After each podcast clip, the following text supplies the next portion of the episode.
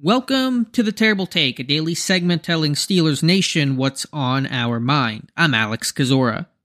Listening to Eddie Faulkner's press conference yesterday, he made one revealing and to me critical comment.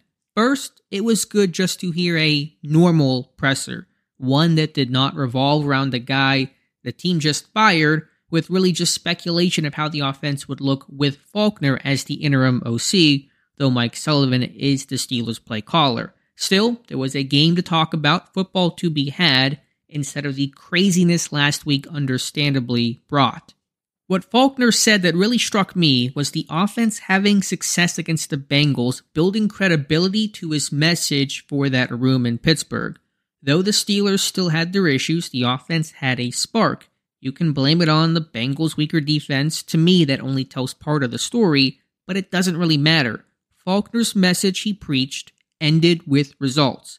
That makes his message stronger to the rest of the room going forward. The running backs knew the caliber of coach he was, but the receivers, the O line, there's a little more buy in needed. For coaches, trust and credibility are everything. Trust what I'm doing and saying is the right path. Here are the results that show if you follow what I say, if you stick to the plan, we will succeed. He has that, him and Sullivan, right out of the gate.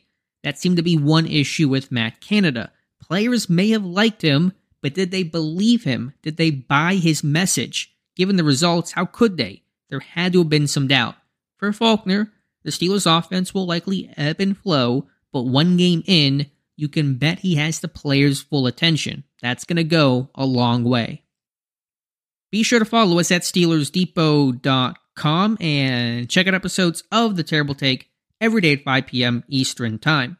And check out the Terrible Podcast with myself and Dave Bryan every Monday, Wednesday, and Friday.